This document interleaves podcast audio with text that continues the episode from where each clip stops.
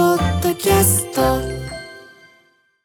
時刻は6時30分になりました8月29日火曜日 TBS ラジオをキーステーションにお送りしているアフターシックスジャンクションパーソナリティの私ライムスター歌丸ですそして火曜パートナーの宇垣美里です。ここからはカルチャー界の気になる人、物、動きを紹介するカルチャートーク。はい今夜のゲストは動物と映画に詳しい作家イラストレーターの沼笠渡さんです沼笠さんお久しぶりです、よろしくお願いしますご無沙汰してますいらっしゃいませこんにちははいさあということで沼笠さんのご紹介宇垣さんからお願いします素敵な生き物とカルチャーを愛するイラストレーター、作家。2016年、ウェブで不思議な生き物の図解イラストを発表し、注目を集める。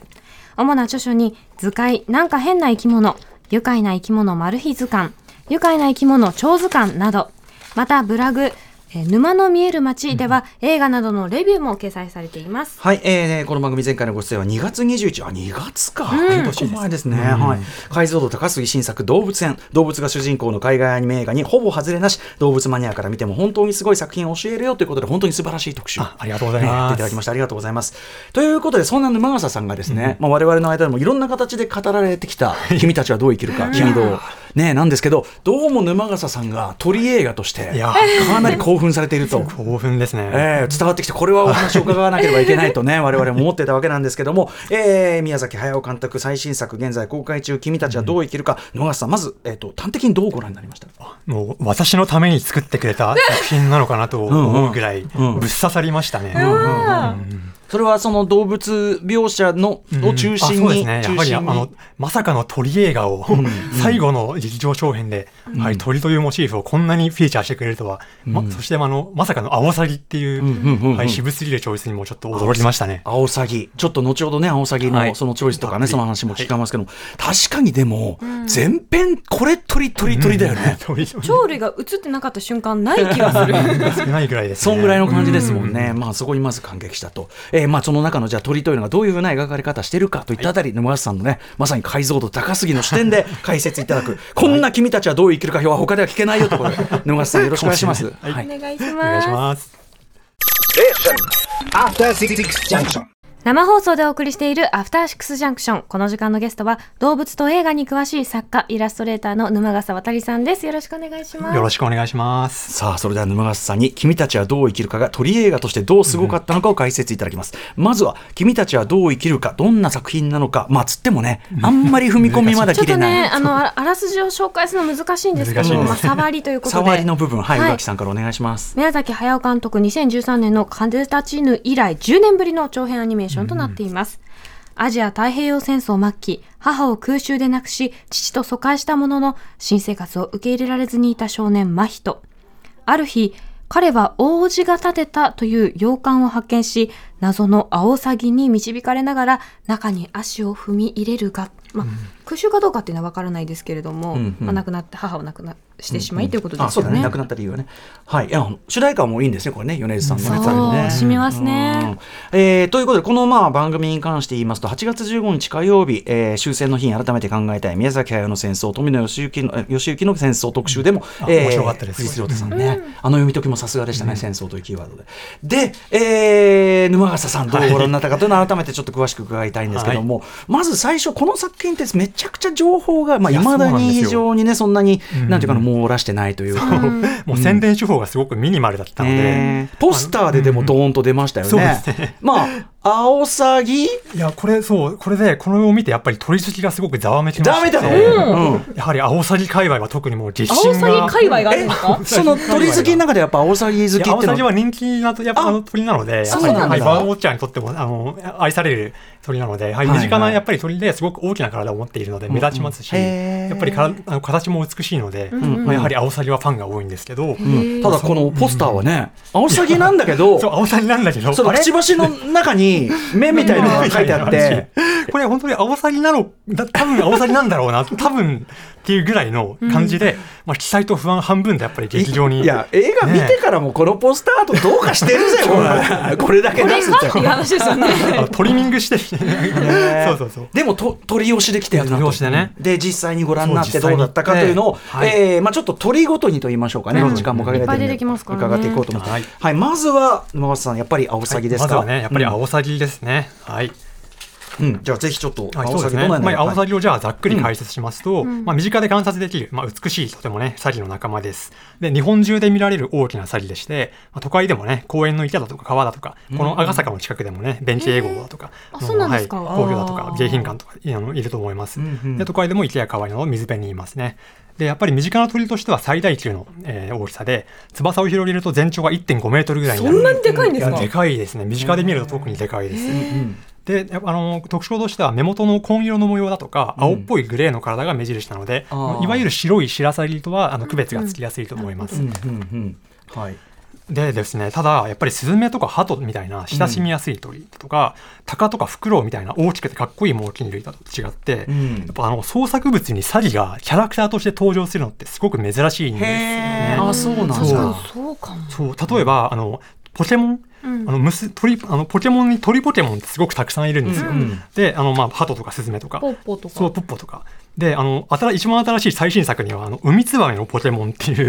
う、 カイデンっていうんですけど、すごいマニアックな鳥からも、あの、モチーフが登場、鳥ポケモンが登場したのに、いまだにサギポケモンはいないという、へーはい、ありさまなんですよへね。ー出してくれようと思うんですけど。あでもそうでも鳥好きの中ではやっぱり、あいや、もう鳥は、アオサギはやっぱり人気がある鳥なんですけどえねー。綺麗ですもんね、でうもね、ん本当ね。はあ、で、そんななかなか使われない詐欺がついに大フィーチャーされた君たちはどういうかですけども、いやーね記念すべきですねは、はいい描写どんな感じでしたか？はい、えっと、やっぱり、あの、パッとやっぱり気、あの、気づいたのは、この本作のアオサギって、こう、鳥ならではの体のパーツによって、うんこの私たち哺乳類とはちょっと異なっている、なんていうのかな、他者性、うん他者であること、他者性が強調されるなと思ってまして、はい、まずやっぱり最初に目指すのは目でしたね。うんこの周囲の肉のあのひ膝っぽい部分とともに、うんうん肉肉しい部分とともに強調されるこのアオサギのギョロッとした目っていうのが、うんその小鳥みたいな可愛らしい黒目とはちょっと一線を隠すこう人の愛着をあーこう確かあこの、はい、画像もねちょっと恐ろしいですけど、はいはいこの人の愛着をこう断絶するかのような爬虫類的だとか恐竜恐竜みたいな鋭さがあるなと。うんうんうん特に序盤はそういう感じだったかもしれないいなやんそかなんか怖い気持ち悪いみたいそうそうそうなちょっ。と怖い、うんあの他者他者だなっていう感じがうんうねん強調されるんですよね。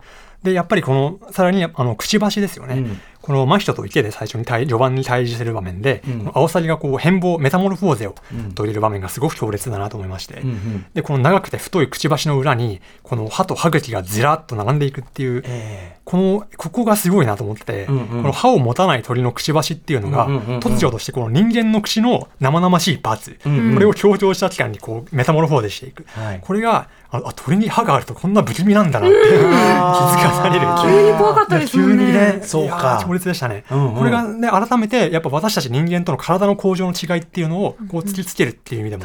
なかなかすごかったですね、えうんうんうんでまあ3つ目やっぱ足ですねうんで、このアオサギのこのメタリックな金属的な足が、こう、きちっきちっと不気味な音を立てながら、うんこう、真人の頭上の屋根をこう歩くシーンなんかはすごく記憶に残ってまして、うんうんそう、あの、この本作の、あの、君たちがどう生きるかは、全体的にこの鳥の足に着目すると、足面白いといううんうんうんのに気づきまして、例えばこのアオサギにしても、このリアルな鳥っていうのと、まあ、あの、サギ男もすごかったですよね。 このあファのンどんどん変わってきますかどんらどんね。メタモルフォーゼしていってでこのファファンタジーな作業男とリアルな鳥を両極としてこうどんどん変貌を重ねていくんだけど、うんこの中にも実は細かいグラデーションがあって、うんこの足の曲がり方っていうのもこのえっとね人間の人間っぽい膝の曲がり方っていうのと、うん鳥っぽい足の曲がり方っていうのがあ曲がりが実は逆書きそう書き分けられてるんですよね。鳥っぽいっていうことはつまりその逆ですよね、逆あ関そ節うでっていすね、うかまあ、ひいわゆるひいわゆる膝に見える、まあ、鳥のか、実はかか方なんですけど、うんまあ、ここはいいとして、まあ、膝に見える部分がそう逆関節になってるっていう、うんうんでこのが実は書き分けられてて最後の方にこのファンタジー世界が崩れていく時になるとあの足がまたあの鳥の足にああのアオサリ男の足が鳥の足になっていくっていう人間的な曲がり方するところからまた鳥の曲がりあそ方うにまたはい体になっていくっていう実はこのリアリティ表現としても機能していたっていう足の曲がり方でそのは感いじ、あの実あの次に見るときにぜひチェックしてみてください。うんあとやっぱそのなんていうかこう一つのキャラクターなのに結構グニグニと変化していく、まさにアニメならではの表現でうんうんうんまあ宮崎さんずっとやってきてはいるけど、うんうん今回は結構全開っいてや感じし全ますね。開でしたね、うんうんまさにまさに。 2D 表現っていうかね、はいアニメーションならではさてさて、えー、青崎表現他にすごいとこありますか、はいうんえっと、やっぱりこのそうですねさっきちょっと言ったんですけどこのリアリスティックであの本当に豊かなアニメ表現というのに本当に鳥ファンとしては心躍りまして、うん例えばあの池のほとりにねこうアオサギが佇んでいると思ったらこう急に真人の方に向かってスーッとヤシの縁側をくぐって旋回して飛んでくるシーンとか、うんうんあのあサギが本当に飛んできたらこんぐらいの威圧感あるだろうなっていう、うんまあ、リアリティ表現としても良かったですし、うんまあ、こうしたやっぱりこの母を亡くしたショックと悲しみに影響されて、この真人を取り巻く現実が少しずつ非現実に侵食されていくとあ。で、この橋渡しにアオサギがなっているんですよね。うんで例えば、くしばしを歪めてにやりと笑う場面から始まって、うんこのさっき歌丸さんがおっしゃったように、現実と非現実非現実をこうじわじわと塗り替えていくような、うんうんこのアオサギの変貌の表現っていうのは、うんやはり手書き 2D アニメにしかできない芸当だなと思いましたね。うんで、本当えーさらにやっぱり印象的なシーンが一つあるんですけど、うんこの池から塔の方向にスーッとこう長回しっぽく飛んでいった後に、うんこう窓枠、塔の窓枠を足で掴んで、ありましたよね。あの、なんていうか、うん前回りみたいな、あクーンってまさにそれです、そ入れるでやつす。ぐるんってこう回って、ぬるっと窓の中に入り込む場面がありましたよね。あれはあの、現実のアオサギは絶対やらない行動なんですよ。そう あのインコならともかく、インコならともかく、アオサギは絶対やらない行動だと思いますへー。で、うんうんこれが、あの一種のあの鳥リアリティライン。うんうん鳥のリアリティラインの崩壊というか変動としあーなて、るほどでこの映画そのもののファンタジーの転換点にもなってるっていうへあのー方が面白いなと思いましたそこから一気へーにその現実にありえないところいやにそうくるんとそうくるんとてくるんとその転換した瞬間に行くよと。そうまさにこう真人があの「不思議の国のアリスの」みたいにうさぎうさぎならぬ詐欺を追いかけてああうまっどうあ詐欺ならーぬ詐欺をな確かにそうじわじわ怒りへと転がりをしていくあのシーンが転換点になってるんあでれ、すすよっごい覚えてます。なんかキモくいやて。印象深かったですよねにゅるんって、こう、急に、なんかそ、うそうそうそうにゅるんってしててうんまさに 2D でしかできない表現だったしなるほどね面白かったなとはいはいうさぎならぬ詐欺はうまいね なるほどって感じありますね。いやでもそそんぐらい考えてるかもねひょっとしたらね、うん思います本当にねねさてさて、えーじゃあアオサギはそんな感じね、はいまあ、前編にわたってアオサギね、いろんな形変えながら出てきますね、さらに鳥他にも全然出てきますよね、他どうしましょうかいや、次じゃあ、インコの話を。インコはいインコ行きましょうか。インコ好きに怒られませんいっやてそう思いながら見てました、そう私。そうまさに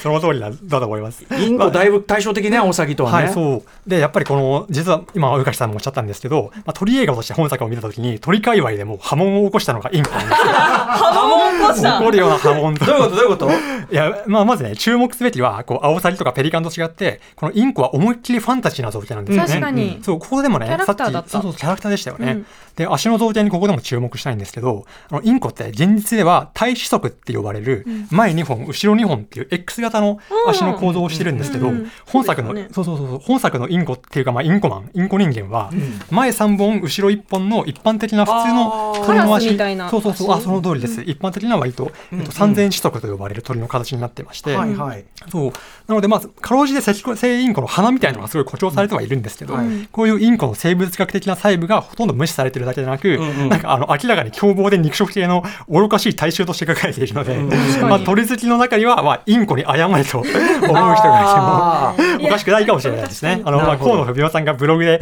あの、まさにちょっと冗談めかして書いてて笑ったんですけど、うんうんうんうんねえ藤井さんは可愛いって言ってたけどやっぱまあ明らかにまあキキモいっていうかそうでねすねキモ可愛い感じ目目もさどこ見てかわかんないしささちょっと、うんまあ、愚かしいキャラクターではありましたよそうですね。ね僕風立ちぬの軍人たちみたいあーなそうなんかそんあなりま感すねじしたんですけど大衆みたいな。まうあ、んその、そう、まあ、まあ、インコに謝るとは思いものの、え一方で興味深いのは、この終盤で、インコたちがね、現実世界に戻った時は、じあの、生物学的なインコ描写のリアル度がぐっと高まってるんですなよ。るほどつまりちゃんと書こうと思えば書け勝てる、る勝てる人がやってたことそうそうそう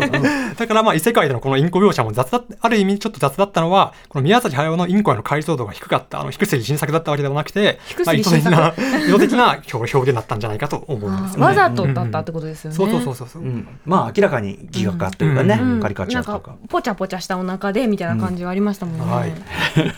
まあでも思い出すと笑っちゃうな、このインコまあね。、嫌いにはなれないですよ。好きだけど、みたいな。さあ、そして、アオサギインコときて、まだ他の鳥出た。そうですね、ん最後はまあペリカンですね、んでこのペリカンが、えっと、実はねあのサギの仲間なんですよね生物あ学そう的なんにですかそうサギが実はペリカン目だということが割と最近とあー判明しまして、うんえーでそうそうそうあのなので、えっと、ある意味でサギサギとの対象をなすような存在としてペリカンは書かれていたと思いますね、うんであのくちばしのねあの先っぽの、えっと、本作の先にある、えっと、先っぽの赤い模様は本当はアオサギにはない模様なんですけど、んペリカンにはある模様なんですね。へなので、こう、あの、サリとペリカンのい一種の対称性とか共通性を強調するために、わざわざ足した、青サギのくしばしに足した色なんだなと思いました。うんそう。で、えっと、で、ペリカンが、あの、実は、あの、面白いのが、この本作の鳥の中では、100唯一というか100%リアルなほとんどリアルな表現をされていまして、でここれは私の解釈なんですけど、うんこの鳥っていうのがある種創造性のメタファーになってるんじゃないかなと創造性のメタファーうん考えてるんですね。うん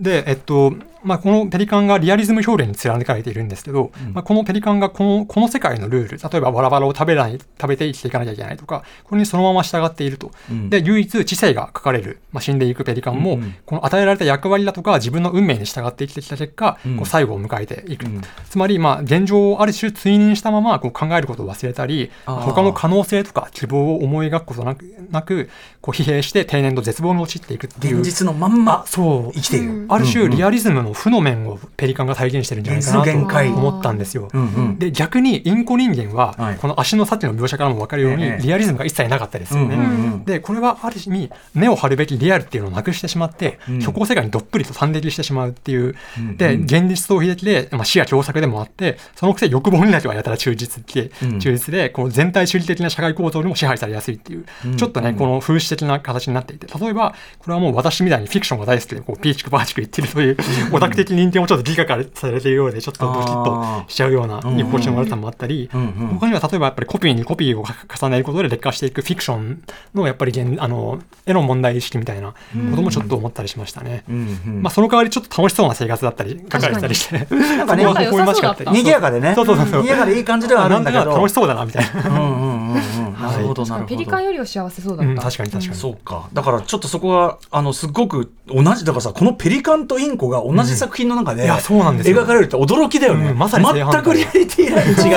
うものが同じ鳥なのにまさにですでもってことは鳥っていうのを軸を置いて、やっぱりそのアオサギっていうのを真ん中にその変換しつついやするその通アオりだと思いますサギを置いて、うんうんうんっていう完全にそういう作りの映画ですねこれねうんい。やそうだと思いますああそうで考えるそとの。まさにそうその話をしようと思ったんですが、うんうんこのまあリアルと100%で書かれたペリカンっていうのがこう現状を追認して定年と絶望に陥る、うんうん逆にファンタジーと100%のインコが、まあ、現実逃避的に虚構にしたりきってるで本当の意味でこの作品を創造性のメタバーとして考えると、うん本当の意味で飛躍する飛ぶためには、まあ、リアルだけでうんもファンタジーだけでもダメだと、うんうんでこの両極を行き来する怪しいアオサギにこそ宮崎駿があのアニメーションの真髄を託したんじゃないかなというようなあうん読み取りをちょっとしてみたんです。なるほどなるほど。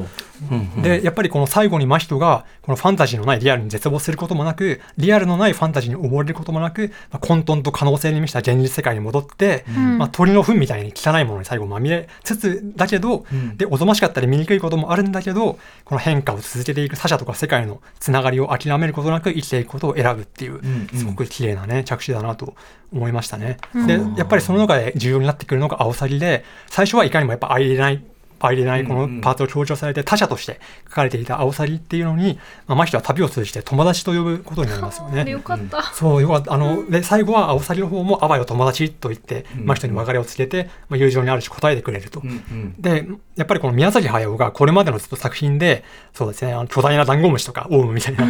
まあ人面魚、ポニョみたいな人面魚みたいなやつとか、まあか顔なしみたいな仮面をかぶった影、強欲な影みたいな、まあそういうわけのわからない異質な他者とこう友達になる物語を届けてくれた中で、まあ最後となりそうな劇場長編の、まあ、最後の他者で最後の友達にアオサギという鳥を選んでくれたというのが、まあ鳥好きとしてはすごく嬉しいなと思いましたね。なるほどうんそう言われればすごくそう感じてきた。そう言われればすごく鳥に完寄せた全に鳥軸じゃねえかっていう。え、鳥みたいな。鳥以外の全てを無視した解釈いやい やいや、でもほぼ鳥、でもそのね、あの、特に幻想世界というか、その、うんあの、東京編が終わってから、うんまあ、ほぼせ前編、本編の部分は鳥だかいらや、まさにまもうさに間違いじゃないし、僕、その、あの作品で一番気になったのって、アオサギの役割とかキャラクターとか、うんみたいなものがあまりにも前半と後半で違いすぎてあ、ーそれがすごい飲み込みづらく感じちゃったんだけど、そうそうそうあのででももその飲み込みづらいのは本当にそうだと思います。でも感じちゃったんだけど、はい今の沼浅さんの解説聞くと、その、うんなんていうかな、その現実と、その、なんていうかな、想像の世界みたいなものの中間で、こう、やっぱそのメタモルフォーゼしていくことそのものに、あまさにはい青崎の役割とか、うんまあ意味っていうのがあるんだとしたら、変化変化にして変化化っていうそうね。だからちょっとその観点でもう一回見直してみたくなりまあぜひしたいね、やそれはね。膝とかその最初だんだん人間になった時に、あそうだな確かに膝のここ違うなと思ったんですけど、最後まだ戻ってたの私知らなくて、またほ ら、画面の情報量がさ、めちゃくちゃ超多多いじすゃんぎてどこ見るって話なんですよね。でもそれはでも圧倒されるよね、1回目はとりあえず結構アニメーション表現として圧倒されちゃっそうねばかりだったりもするけど。これを映画館で見られる喜びみたいなのありましたけいや本当にそうであどの豊かだなって思わされましでたねもやっぱり改造と高杉晋作はその中でピーってこうねあの一点をちゃんとピーッと偏っ見るわけよね。た偏った視点うんあそう見ればよかったのかみたいな一つのねあくまではいいやでもあの素晴らしい視点をちょっといただいたかなというか、鳥視点でもう一回全然見直してみたいなんかよく分かんなかったって人も今日の補助線でまたさらに、なんかそのね、中のセリフ云々ではなくその側を見るとそれだけでえめっちゃ成り立っているみたいな気持ちに今なりましたうねん、いやーということで、はいちょっと短い時間でございましたが、さすが沼橋さん。なんかありがとう青ございサますギに会いに行きたくなりましたあ私ぜひぜひはい近くにいますのであねそうだよね赤坂にリアルの見たことないような気がしていてちょっと見に行きあた意い外とねうんさてさてということで最後にぜひ沼笠さんご自身のお知らせなどあればお願いします。あはい、えーゆかえっと愉快な生き物長時間など著作はじめ、えっとブログ沼るみ沼の見える街だとか、まあ、ツイッター、まあ、X だか、まあ、パールだかわかりませんが、はいえっ と SNS も更新していますので、混ぜすぎ混ぜすぎ。 えーチェックしてください。はい、えーということでいやー今回ちょっと短い時間でしたけど、はい最高にぐっと凝縮してなんか視界が広がったやよかばったです目から鱗みたいなマニアッ落とクですしていただきました、はいえー今夜のゲストは動物と映画に詳しい作家イラストレーターの沼笠渡さんでした沼笠さん、はあいりがとうございました、ありがとうございましたありがとうございましえー明日のこの時間は雑誌ブーカで私が連載を続けているコラムマブロンで、えー取り上げた楽おすすめアイドル的楽曲を紙面に差し先かけてかけさせていただきます After Six Junction. TBS ワシントン支局の樫本照之と涌井文明ですポッドキャスト番組「週刊アメリカ大統領選2024」では大統領選の最新の情勢やニュースを深掘り現場取材のエピソードや舞台裏も紹介しています毎週土曜日午前9時頃から配信です